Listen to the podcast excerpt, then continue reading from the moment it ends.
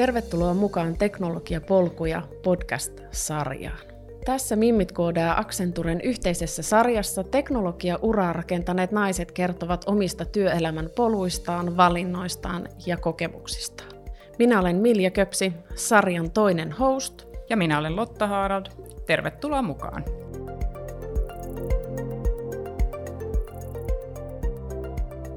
Meillä on tänään vieraana Keskolta kaupan alan digitalisaatiota edistäviä naisia, Anni Ronkainen, Keskon digijohtaja, ja Hanna-Reetta Luukkainen, joka työskentelee Keskon asiakasdatan hallinnan ja datapalvelujen kehityksen parissa.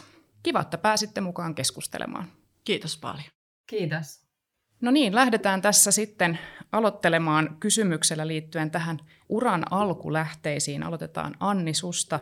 Sä johdat nyt Keskon digitalisaatiota, mutta mitä sinusta alun perin piti tulla isona ja mitä valintoja teit, kun lähdit opiskelemaan? Tämä onkin hyvä kysymys, koska aloitin opiskelut silloin, kun internetistä ei vielä oikeastaan puhuttukaan ja, ja digitalisaatiosta ei, ei niin kuin sanottu vielä sanakaan ja sähköposti oli harvojen käsissä, niin musta piti tulla vientimarkkinoija. Eli, eli mä oon lukenut kansainvälistä yritystoimintaa ja mulla on markkinointi myös pääaineena ja siihen settiin kuuluu myös hyvin paljon kieliopintoja. Mä oon tehnyt muun muassa Saksasta aprobaattoria ja lukenut englantia paljon ja, ja näin poispäin. Mutta se, mihin kouluun mä menin, niin siihen oli, oli tota, yksi ratkaiseva tekijä. Eli kun kauppikseen luetaan kasa kirjoja ja, ja pääsykoekirjoja, ja silloin yksi kirja oli tällainen kuin Suomen taloushistoria – ja jos joku aihe ei ole mulle ollut ikinä mieluinen, niin se on ollut historia. Mutta yksi ainut ö, kauppakorkeakoulu oli sellainen, jossa se historian kirja oli, oli totta korvattu tietotekniikan perusteilla. Ja mä menin sitten sinne. Eli mä oon Vaasasta valmistunut sen asian takia. Mutta tota, kovin paljon en tietotekniikkaa silloinkaan siellä lukenut, mutta enemmän kuin oli pakko. Mutta näin ne vaan polut vievät sitten vähän eri suuntiin, että päivääkään en ole tehnyt näitä vientimarkkinoijan hommia. Mites sitten Hanna-Reetta? Säkin oot markkinointia tainnut opiskella ja kerro, miksi sä teit sen valinnan. Joo, joo tota, mä hain yliopistoon siitä on itse asiassa kymmenen vuotta sitten, kun aloitin opinnot. Ja tota, silloin piti hakea suoraan johonkin pääaineeseen, eli piti niin kuin valita jo ennen ennen kuin hakee, että mitä haluaa opiskella pääaineena. Ja tota, silloin 2010-2011, kun, kun tota, oli aika sit hakea yliopistoon, niin mä mietin siinä tota, finanssikriisin jälkimainingeissa ja, ja sitten Nokian, Nokian tota, laskua seuratessa, että se, se, niin se narratiivi oli aika pitkälti se, että Suomessa ei ole sellaista asiakaslähtöisen liiketoiminnan osaamista ja ja niin kuin, että ollaan liian insinöörivetoisia ja, ja tämän tyyppinen. En mä tiedä, muistatteko te tällaista, tällaista keskustelua, mutta se oli aika vahva silloin. Ja sitten mä ajattelin, että no okei, että mä haluan kauppatieteitä lukemaan ja, ja tota, mikä näistä pääaineista nyt sitten olisi se, missä mä ehkä voisin parhaiten viihtyä. Ja sitten oli tämmöinen kuin asiakaslähtöinen markkinointi. Sitten mä ajattelin, että no ehkä tässä on semmoisia osaamisalueita, mistä on hyötyä tulevaisuudessa ja ehkä tässä on semmoista laajuutta – mikä sitten opettaa siitä liiketoiminnasta mahdollisimman paljon. Ja sitten mä päädyin hakemaan markkinointiin ja se on oikeastaan se tausta.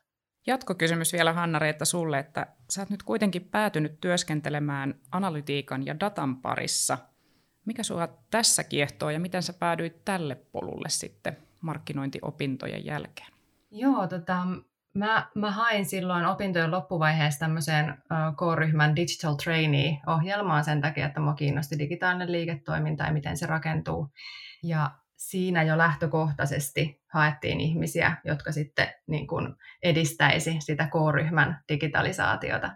Ja aluksi mä olin, niin kuin, tein enemmän markkinoinnin töitä, mutta nimenomaan siitä niin kuin datan hyödyntämisen näkökulmasta, että millä tavalla dataa hyödynnetään mainonnassa ja markkinoinnissa. Ja aika pian mä sitten huomasin, että mua itse asiassa kiinnostaa liiketoiminnan kehitys. Ja no, liiketoiminnan kehitys on tosi paljon teknologiaa ja, ja digitaalisia, tai niin kuin digitaalisia prosesseja, niiden kehittämistä.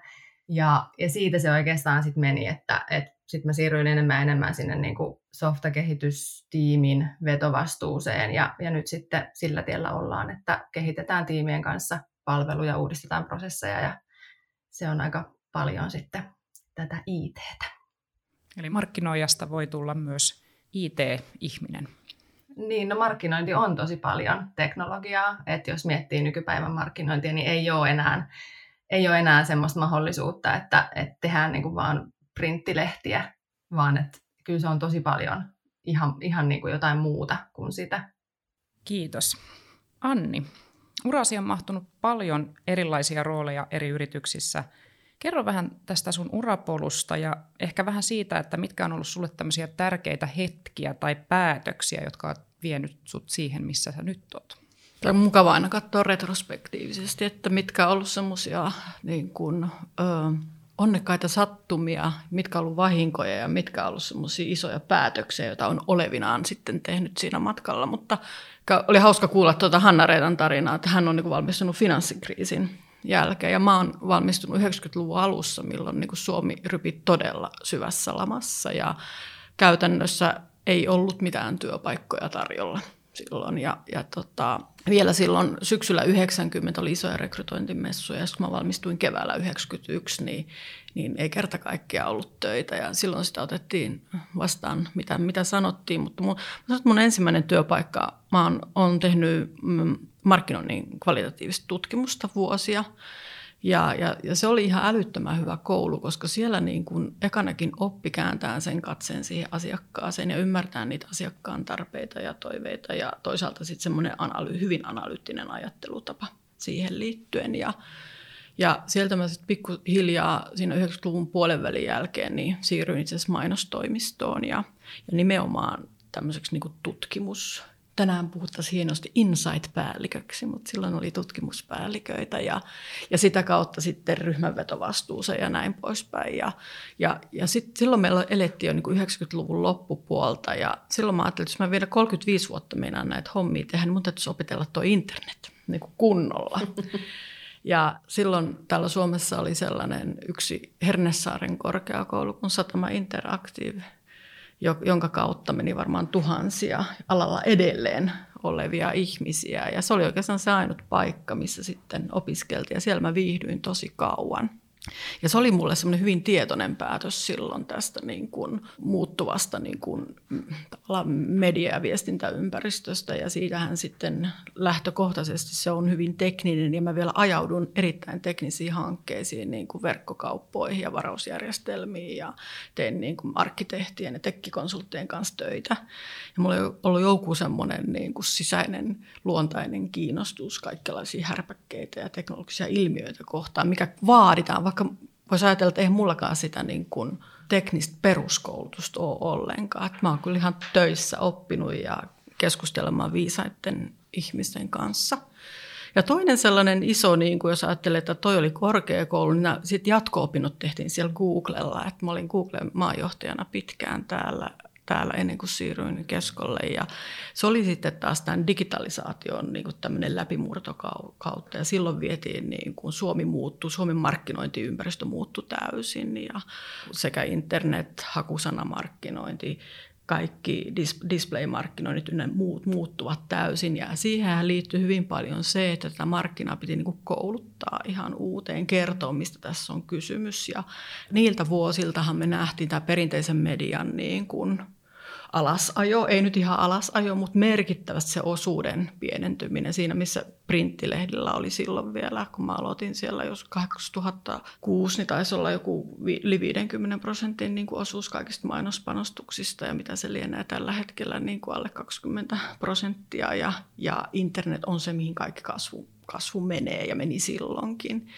Niin tämä oli semmoinen toinen älyttömän iso asia mulle henkilökohtaisesti. Ja sitten ajattelin, että nyt olisi mielenkiintoista nähdä, että miten näitä suomalaisia yrityksiä käännetään sitten tähän, tähän niin kuin moderniin maailmaan, koska maailma niin paljon meillä ympärillä muuttuu ja kesko oli sopivan kokoinen haaste ja sitä haastetta riittää edelleen, että nyt mä oon ollut kuusi vuotta pohtimassa sitä, että minkälaiset miten digitalisaatio vaikuttaa meidän asiakkaisiin ja miten se pitäisi vaikuttaa myös meihin, minkälaisia muutoksia tehdään.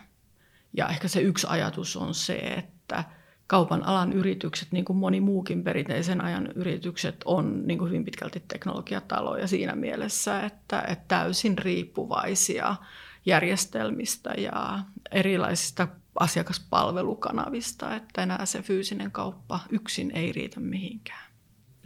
Sivusta huutelen täällä, että vaikka niin kehitys on aina jatkuvaa, niin me ollaan viime aikoina huomattu myös se, että odottamattomia tilanteita syntyy. COVID-19 on asettanut haasteita myös kaupan alalle, että aina täytyy vähän olla hereillä. Joo, sitä tulevaisuutta on tosi vaikea niin kuin kuitenkaan ennustaa. Ja, ja, ja tota, tämä oli varmasti yksi, mikä pisti monen yrityksen, ainakin silloin alussa, niin kuin polvilleen. Ja no kaupalallehan tämä on sitten kääntynyt niin kuin liiketoimintamielessä niin kuin varsin voitokkaaksi, koska ihmiset ovat paljon kotona ja tekevät ruokaa kotona ja rakentavat kesämökkejä ja harrastavat kotimaan matkailua, niin, niin siinä mielessä. Mutta kyllähän se tavallaan meidänkin tyyppisen organisaatio, joka oli en voi sanoa, että oli etätyövastainen, mutta ehkä etätyökriittinen, niin kuin yön yli heitettiin etätyömoodista niin kuin lähityö tai etätyömoodiin, niin, niin, niin tota, ja hommat sujuu edelleen, niin kyllähän se avasi hirveän monen johtajan, johtajan silmät ja ollaan ymmärretty, että tämä hybridityö on, on niin kuin kuitenkin se tämän päivän sana ja, ja me edelleen tarvitaan niitä, tämä on tiimityötä, me tarvitaan niitä kohtaamisia, mutta sitten on paljon asioita, mitä on ehkä, ehkä niin kuin hyvä, hyvä tehdä siellä omassa rauhassa. Joo, kiinnostava kuulla näistä eri kausista, mitkä sä oot käynyt läpi tässä ja itsekin valmistuin vuonna 2000, niin tota, se oli sitä kuuminta, kuuminta just aikaa kaikille satama, satama interaktiville ja muille muille vastaaville. Ja tota, no sittenhän se sen jälkeen aika nopeasti droppasi, ainakin hetkellisesti, mutta tota, sitten sit lähti taas uuteen kiitoon tämä puoli, mutta kiinnostava ja tossa, aika. Joo, se on erittäin kiinnostava aika ja tuossa ehkä niinku toteutuu nämä niinku vanhat viisaudet. Meillä niin kuin ihmisillä on niin kuin taipumus yliarvioida teknologian vaikutus lyhyellä aikavälillä, mutta aliarvioida pitkällä aikavälillä.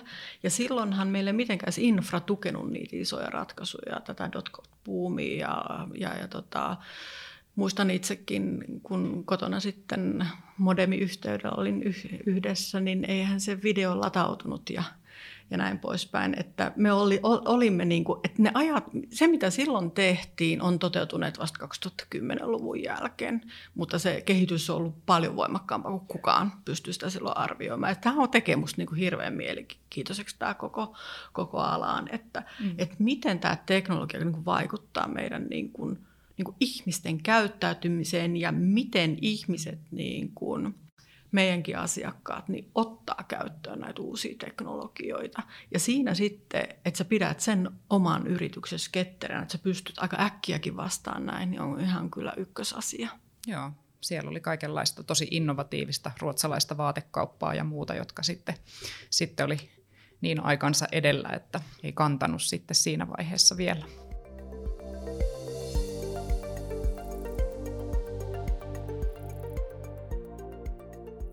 Kysymys tota, Anni sulle, että, että sä oot nyt eri, eräänlainen roolimalli varmaan monelle naiselle sun nykyisessä roolissa, mutta mitä sanoisit sitten, että onko sulla ollut jotain roolimalleja sun uran aikana?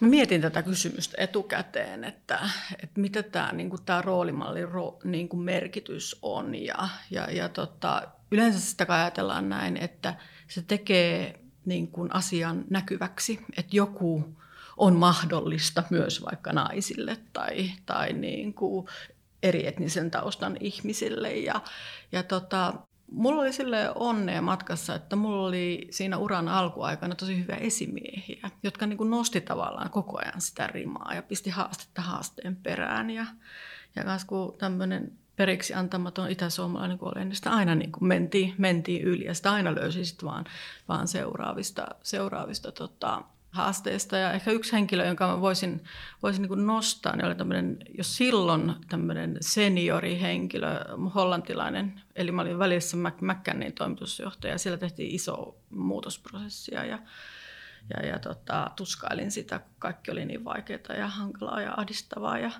niin, niin hän sitten sanoi mulle näin, että Anni, että elämässä on kolme asiaa, jotka tulee pyytämättä verot, ne täytyy maksaa, kuolema jossain vaiheessa ja muutos. Ja sä voit itse päättää, miten sä näihin suhtaudut.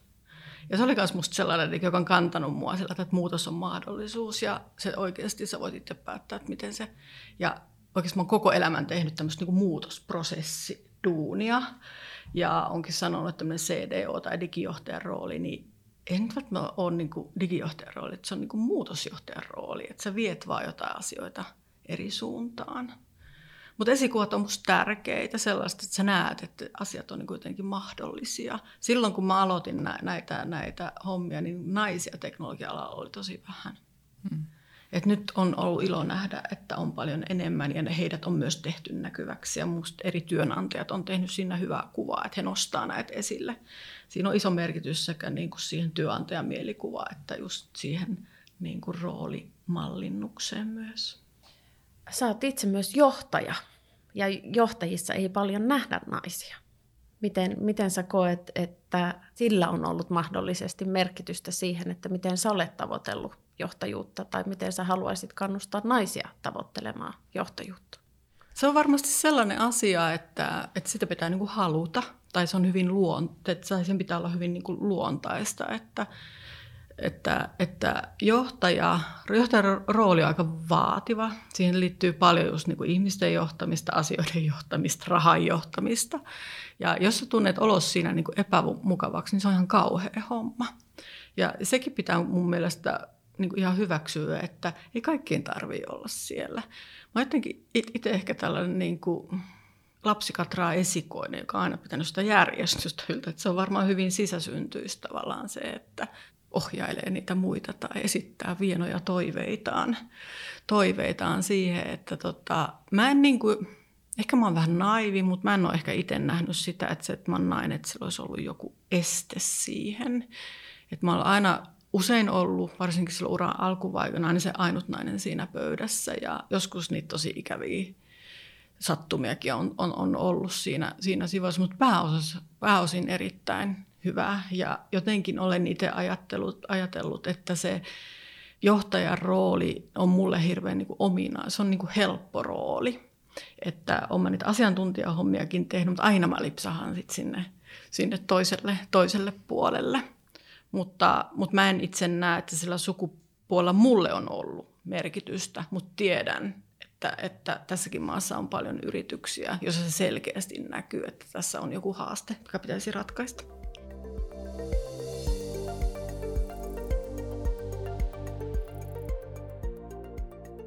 Me puhuttiin näistä roolimalleista ja mä halusin kysyä Hanna-Reetta sulta, että entä sulla, että onko sulla ollut joku tämmöinen roolimalli sun uran aikana? Sanotaanko, että ei ehkä suoraan teknologia-alalta, mutta kyllä mä muistan silloin, kun mä olin ihan lapsi, niin mulle iso juttu oli esimerkiksi se, että Suomessa oli naispresidentti. Ja sitten tämmöiset henkilöt, jotka oli mediassa näkyvillä, kuten vaikka Elisabeth Rehn tai muut, muut tämmöiset niin kuin naisjohtohenkilöt, niin mä muistan, että, että meillä oli tosi hyviä keskusteluja esimerkiksi mun äidin kanssa siitä, että mitä, mitä se tarkoittaa, että nainen on niin kuin johtoasemassa. Ja siinä mielessä kyllä mä tunnistan sen, että se representaation voima on tosi iso. Se ehkä, mikä mua edelleen välillä harmittaa, on se, että teknologia-alalta suoraan on aika vähän kuitenkaan niitä nais, naishenkilöitä Framilla. Heitä on, mutta jos vertaa vaikka siihen, kuinka paljon me puhutaan Elon Muskista tai Mark Zuckerbergistä tai muista, niin, niin meillä on aika vähän semmoisia vastaavia, jopa ehkä vähän ikonisia naishenkilöitä teknologia-alalta. Mutta tota, mut mä olin tosi iloinen itse asiassa eilen, mä en tiedä luitteko te Hesaria, mutta Visiossa oli, tota, oli tota Linda Liukkaan kirjoittama juttu suomalaisista ohjelmistokehittäjistä, siis naisohjelmistokehittäjistä. Ja se oli mun mielestä, se liikutti tosi paljon se teksti, että meillä on näitä ihmisiä, joista olisi voinut tehdä näitä ikonisia suomalaisen ohjelmistokehitysosaamisen pioneereja, mutta jostain syystä heitä ei ole hirveästi nostettu esiin, mutta heitä on. Se oli mun mielestä tosi, se oli tosi hieno teksti ja, ja tosi kiva luettavaa.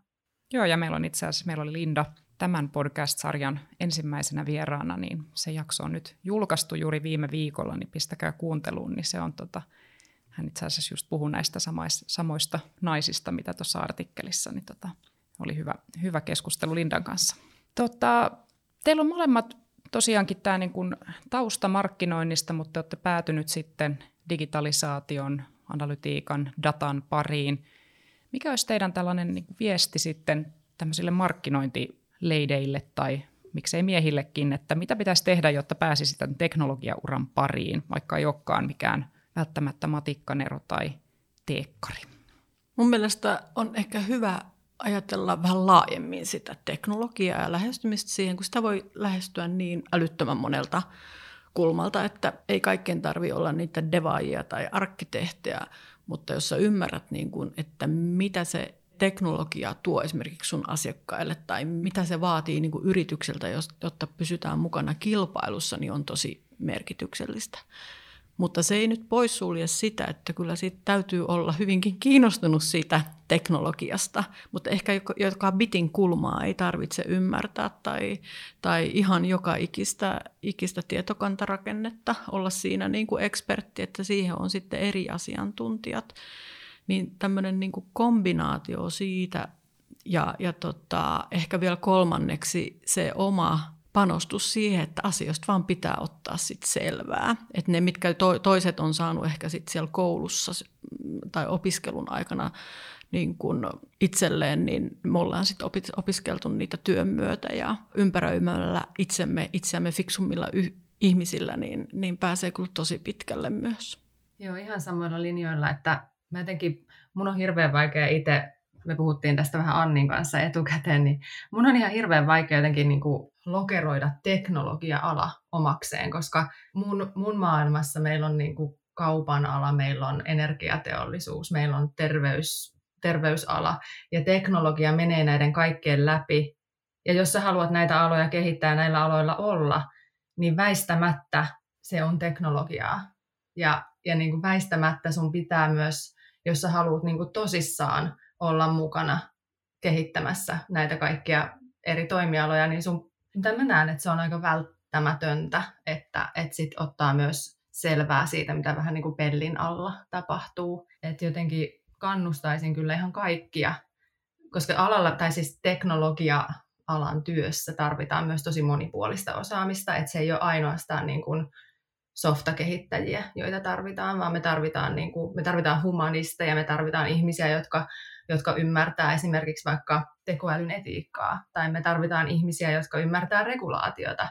Ja se on summa monipuolista osaamista, joka tuottaa parhaiten toimivia ratkaisuja. Mutta pitää tosiaan olla niin kuin laajasti kiinnostunut kaikesta, kaikesta siitä, mitä siellä, siellä niin kuin myös siellä konepelin alla tapahtuu, jotta voisit myös kantaa ehkä vastuuta niistä ratkaisuista. Tässähän tämä tulikin summattuna kokonaan, tämä teknologiapolku ja podcastin tarkoitus, että miksi olla olemassa. Ihana Hanna Reetta, kiitoksia tästä. Mahtavaa rohkaisua. Yes, hyvä.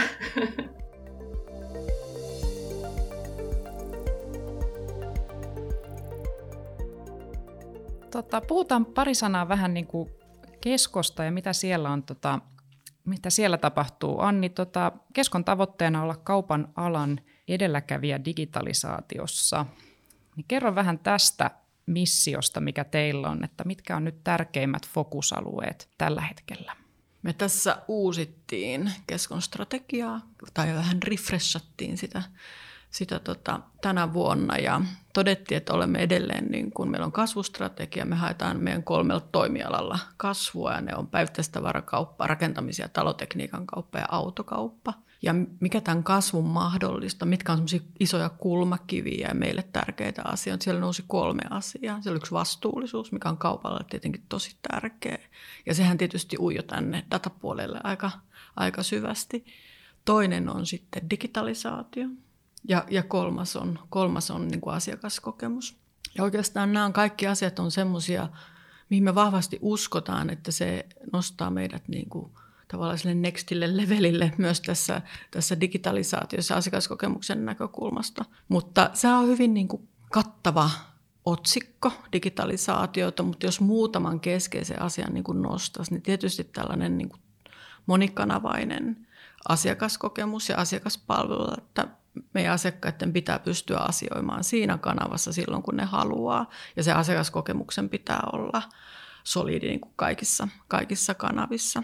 Toinen asia olisi, olisi sitten varmasti, jos nostaisi, niin on tämä datan ja analytiikan vieläkin vahvempi esiinmarssi, että miten me tuodaan data ja analytiikka meidän prosesseihin ja siten, että se tukee meidän liiketoimintaa ja vauhdittaa sitä kautta sitä kasvua. Ja kolmas asia, jos jonkun vielä nostan, on tietysti, mistä Hanna Reetta just puhutaan, mitä konepellin alla tapahtuu, että miten me parannetaan meidän omia prosesseja, miten me tuodaan uusia työkaluja kauppaan ja, ja niin poispäin. Ja tämä on, nämä on niin isoja asioita, mitkä tapahtuu, ja kaikkihan ei suoraan ehkä näy, näy sille asiakkaalle heti, mutta se näkyy meillä sisällä sitten tehokkaampana ja ehkä oikeaan osuimpina päätöksinä jossain kohtaa. Mitäs Hanna-Reetta sitten, miten sä näet sun roolin tässä isossa kuvassa, että miten sinä viet keskoa kohti tätä tavoitetta sun työssä? No meidän siinä niin kuin isoimpana tavoitteena on tämä henkilökohtaisen asiakaskokemuksen rakentaminen. Ja, ja heti kun puhutaan henkilökohtaisuudesta, niin se tarkoittaa sitä, että meidän pitää tuntea aika hyvin ne meidän asiakkaat ja käyttäjät. Ja siinä niin kuin meidän tiimillä on, on aika iso rooli, että me pidetään yllä, kehitetään, uudistetaan niitä asiakasdatan alustoja, joihin kerätään asiakkaista tietoa. Ja toisaalta meillä on myös vastuu asiakkaille päin näkyvistä palveluista, jotka sitten suoraan, suoraan vaikuttaa siihen, että miten se monikanavainen ja saumaton asiakaskokemus muodostuu. Eli, eli siinä mielessä niin näen sen linkin aika, aika kirkkaana. Meillä on siinä tietysti tosi paljon tekemistä, että, että se on vähän niin kuin välillä joinain viikkoina tuntuu, että, että se on semmoista niin kuin siivoamista, että meillä on kuitenkin, mulla on 80-vuotias talo, niin siellä on aika moni prosessi syntynyt vuosien mittaan ja niitä pitää uudistaa, mutta sitten taas toisina viikkoina, kun tehdään ihan asiakkaalle päin näkyvää feedsaa, julkaistaan, nähdään, miten se vaikuttaa käyttäjien elämään, esimerkiksi niin kuin säästyneinä minuutteina, kun tehdään ostoksia verkosta tai jotain muuta, niin, niin, se, on niin kuin, se on tosi konkreettista se sun työn tulos. Et, et se, on, se on myös tosi motivoivaa. Ja sekin on motivoivaa, että, että tietää, että sitä tekemistä on aika paljon edelleen. Että et just, että se ei ole niin kuin valmis, vaan se kehittyy jatkuvasti ja uusia teknologioita tulee saataville ja hyödynnettäväksi. Ja sitten nähdään, että esimerkiksi Jenkeissä joku kaupan alan toimija on tehnyt näin. Voitaisiko me miettiä meille jotain vastaavaa? Et siinä on niin kuin, koko ajan tulee syötteitä siihen omaan arkeen monesta suunnasta. Se on motivoivaa ja kiinnostavaa. Tuossa tulikin, mä meinasinkin just kysyä, että mikä henkilökohtaisesti motivoi tässä työssä, mutta tuossahan tulikin Hanna-Reetta sun ajatuksia tosi tosi hyvin. Ilmeisesti sä siis ihan puhtaasti vaan viihdyt sun työssä. Se antaa sulle sisältöä ilmeisesti. Joo, joo kyllä se, että, että me niinku päästään tekemään, jos mietitään niinku full, full stack kokonaisuudessa, että me mietitään niitä ihan, ihan justiinsa, mistä Annikin mainitsi tuossa, tietokannat ja ja, ja miten, miten niitä toteutetaan, miten meillä asiakasdataa säilytään. Me ollaan ihan siellä, niin kuin, ihan siellä ytimessä ja sitten miten rakennetaan siitä eteenpäin sitä kokemusta niin, että sit lopulta se asiakkaalle päin näkyvä kokemus on semmoinen, mikä tota, sujuvoittaa ja helpottaa sen yksi, yksittäisen tavallisen ihmisen tavallista arkea. Se on tosi mielenkiintoista ja tosi palkitsevaa ei kuulosta yhtään tylsältä eikä miltään sellaiselta, mikä stereotypia meillä on nörteistä, jotka tekee teknologian kanssa töitä. Kiitos Hanna-Reetta ihan hirveän paljon siitä, miten sä oot sanottanut sun työtä, koska meidän ongelma on se, että me ollaan paljon menty viime vuosina eteenpäin teknologia edellä mutta me ei ole käyty sitä keskustelua siitä, että mitä se teknologia oikeasti mahdollistaa. Ja sä oot sanottanut nyt tosi hyvin sitä ja tehnyt siitä hyvin mielenkiintoista. Ja mua alkaa itsenikin jo kiinnostaa kaupan ala huomattavasti tässä. Anni, sä sanoit tuossa alussa sun kouluvalinnoista, että sä et tykännyt historiasta. Tai se ajatuksena ei kiehtonut, mutta sähän teet historiaa myös itse tällä hetkellä koko aika. Miten, miksi juuri kaupan ala, koska sä olet hyvin älykäs nainen ja kokenut ja sä olet kuitenkin nyt päätynyt kaupan alalle johtajaksi, niin mikä sua inspiroi henkilökohtaisesti siinä?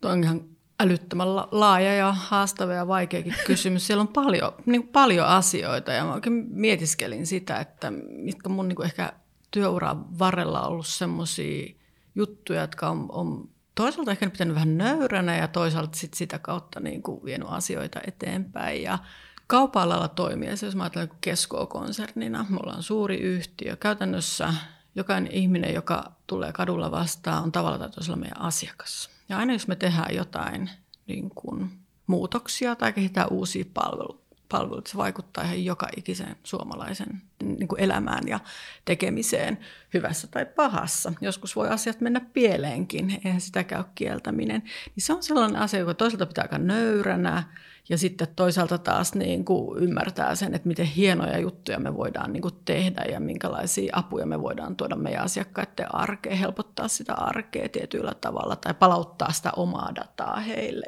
ja, ja, ja tota, sit saada sitä palautetta. Tämä on, se on mulle henkilökohtaisesti tosi tärkeää ja vähän sama fiilis mulla oli, mulla oli siellä Googlella töissä, että joka ihminen ties mikä Google on ja ne käytti sitä ja tai sitten ne oli niinku asiakkaita, ne osti niitä mainospalveluja ja näin poispäin. Niin se pitää jotenkin silleen mielen ehkä nöyränä ja sitten kuitenkin on ihan älyttömän kiitollinen, että saa olla sellaisessa duunissa, että sun vaikut, sä pystyt vaikuttamaan niin suureen massaan ihmisten niin kuin arkeen.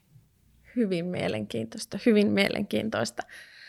Lotta tuossa alussa puhu perinteisistä teknologiatekkiyrityksistä, missä just nimenomaan on niitä semmoisia koodaavia nörttipoikia, mutta mun mielestä tässä keskustelussa olette molemmat tuoneet hirveän hyvin se, että, sen, että miten kaikki yritykset on nykyään, niitä tekkiyrityksiä on ehkä jotenkin helpompi puhua myös ohjelmistovetoisista yrityksistä. Se on nyt arkea tänä päivänä ja digitalisaatiohan on alkanut jo hyvin kauan aikaa sitten. Et, et vaikka siitä puhutaan nyt ja on puhuttu muutamina viime vuosina, niin kyllähän meillä on pitkä matka kuljettu tähän asti. Mutta siinä, missä ihan puhtaasti tämmöiset perinteiset tekkitalot on aika sukupuolittuneita, niin miten tämä sukupuoli näkyy tällaisessa ohjelmistovetoisessa yrityksessä, kuten Kesko, Hanna Reetta, millaisia tiimejä teillä siellä on teknologian kanssa työskentelemässä? No, no tota, meillä on tuotekehitystiimeissä, niin äh, meillä on, kun mennään niin kuin tehtäviin, niin, niin, niin se ehkä se sukupuolittuneisuus kyllä paistaa myös siellä läpi, että jos miettii tuotekehitystiimiä, että siinä on tuoteomistaja, sitten siinä on designer tai UX UI-suunnittelija ja softakehittäjiä, niin, niin siellä erityisesti softakehityksen parissa, niin se on aika miesvoittoinen tällä hetkellä meillä tiimeissä, että et softakehittäjiä on aika vähän tällä hetkellä meillä niin kuin naispuolisia softakehittäjiä. Sitten taas tuoteomistuksen puolella meillä on aika 50-50 sanoisin, tämä sukupuolijakauma, jos nyt puhutaan vain miehistä ja naisista. Mm. Ja, ja tota, sitten UX, UI designin puolella niin taitaa tällä hetkellä olla hieman naisvoittoinen siinä, siinä osa-alueessa sitten taas, että et kyllä se näkyy, näkyy meillä, varsinkin se haaste ylipäätään löytää kyvykkäitä tekijöitä, että itsestä tuntuu välillä, tai no, esimerkiksi kun on rekrytarve, niin tuntuu, että ylipäätään tällä hetkellä yksi isoin NS-kasvun hidastaja on se, että osaavia tekijöitä on tosi vähän saatavilla.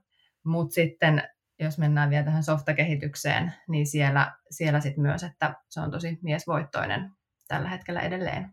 Parempaan suuntaan mennyt, mutta edelleen miesvoittoinen toi osaajapula on, on päivän polttava aihe ja siksipä myös tämäkin podcast on olemassa, että me voitaisiin tehdä Anni sinusta ja Hanna-Reetta sinusta esimerkkejä naisille ja nuorille naisille. Mitä teidän mielestä pitäisi tässä yhteiskunnassa tapahtua, että me saataisiin rohkaistua enemmän naisia ohjelmistovetoisiin yrityksiin ja teknologiayrityksiin, koska myös te olette, ja varmasti kaikki tässä pöydän ääressä ja podcastissa vierailleet, ovat osoittaneet sen, että sillä sukupuolellahan ei tosissaan ole mitään merkitystä sen suhteen, että miten tätä työtä tehdään tai kuka sitä osaa tehdä. Mikä, minkä pitää muuttua yhteiskunnassa? Tämä on ihan musta yleismaailmallinen kysymys tällä hetkellä, että varsinkin jos me puhutaan niin kuin deva, de, devaista ja ehkä niistä IT, IT-henkilöistä, niin kyllä se, ne on hyvin miespainotteisia rooleja tällä hetkellä valitettavasti. Ja, mutta se ongelma mun mielestä lähtee jo sieltä niin kuin peruskoulusta ja sieltä, että miten me saataisiin rohkaistua nuoria tyttöjä kiinnostumaan teknologiasta. Ja tähän mä luulen, että ne roolimallit, nämä Linda-liukkat ja nämä, ne olisi niin tosi tärkeitä. Ja toinen asia, mitä mä oon itse niin kuin pohtinut ja kyseenalaistanut, että opetammeko me teknologiaa hyvin miehisestä näkökulmasta myöskin, että miten me tuodaan sitä prinsessamaisuutta just niihin leikkeihin. Ja tässä on Jenkeissä ollut mielenkiintoisia kokeiluja tavallaan, että miten sä tuot sitä tekniikkaa ehkä niihin nukkeleikkeihin, eikä vaan niihin traktorileikkeihin ja, ja tämän tyyppisiä. Mutta se, se juurisyy on musta tosi, tosi niin kuin pitkällä. Ja mä en niin kuin voi olla välttymästä kertomassa semmoista tarinaa, kun tota, olin tuossa kesällä ottaa koronarokotusta.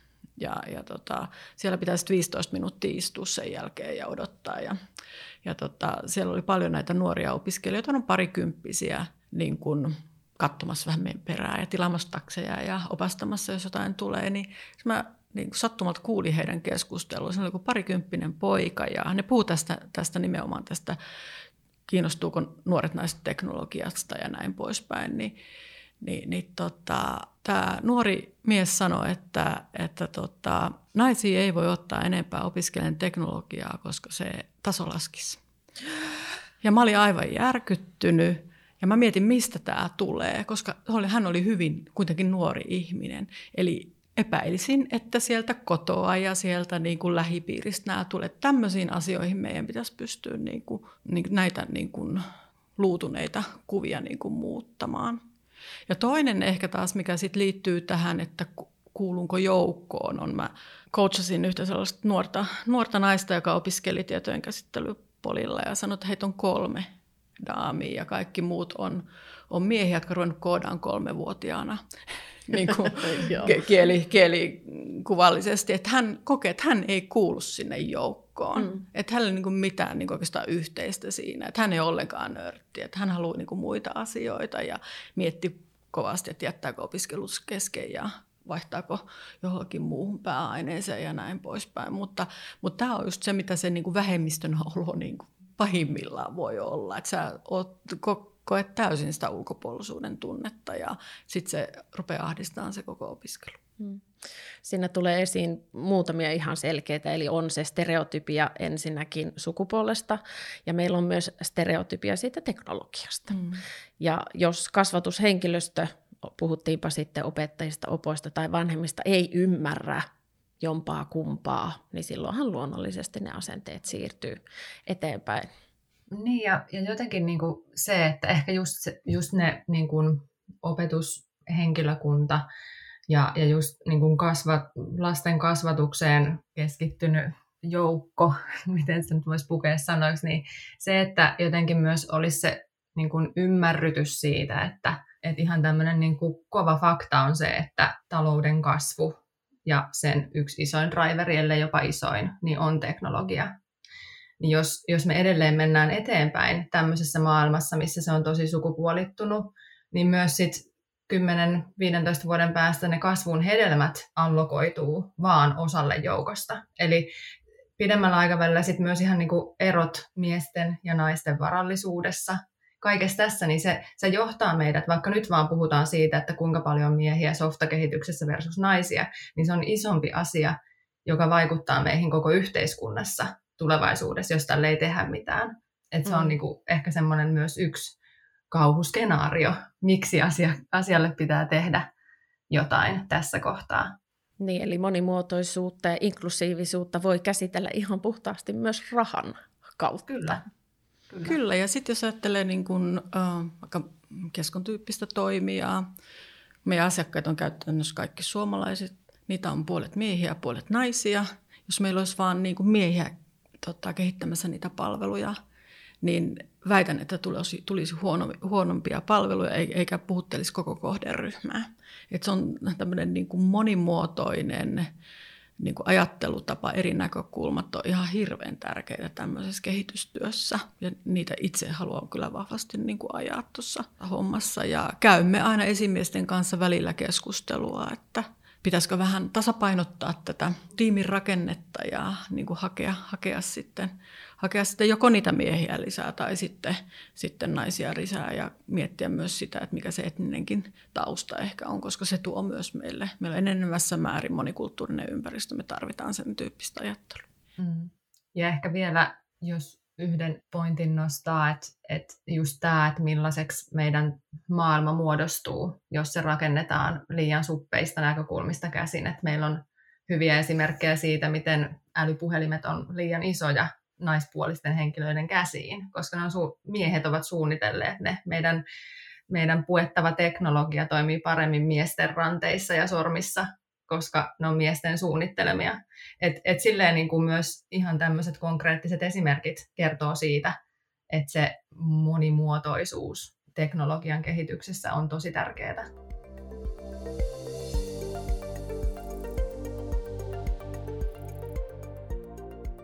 Meillä on Mimmit koodaa ohjelmassa niin kohderyhmän aikuisia naisia, jotka yleensä tulee jostain muualta toimialalta tai heillä ei ole sitä teknologiaosaamista, mutta he on valmiita opettelemaan. Ja mun mielestä jotenkin tässä kaupan alan esimerkkeissä ja teidän, teidän monimuotoisuudesta puhumisessa tulee esiin se, että ihan se kotiäiti, kaupassa kävijä, kassa, kassalla työskentelevä nainen, niin heistä kuka tahansa voi lähteä kohti sitä teknologiaosastoa.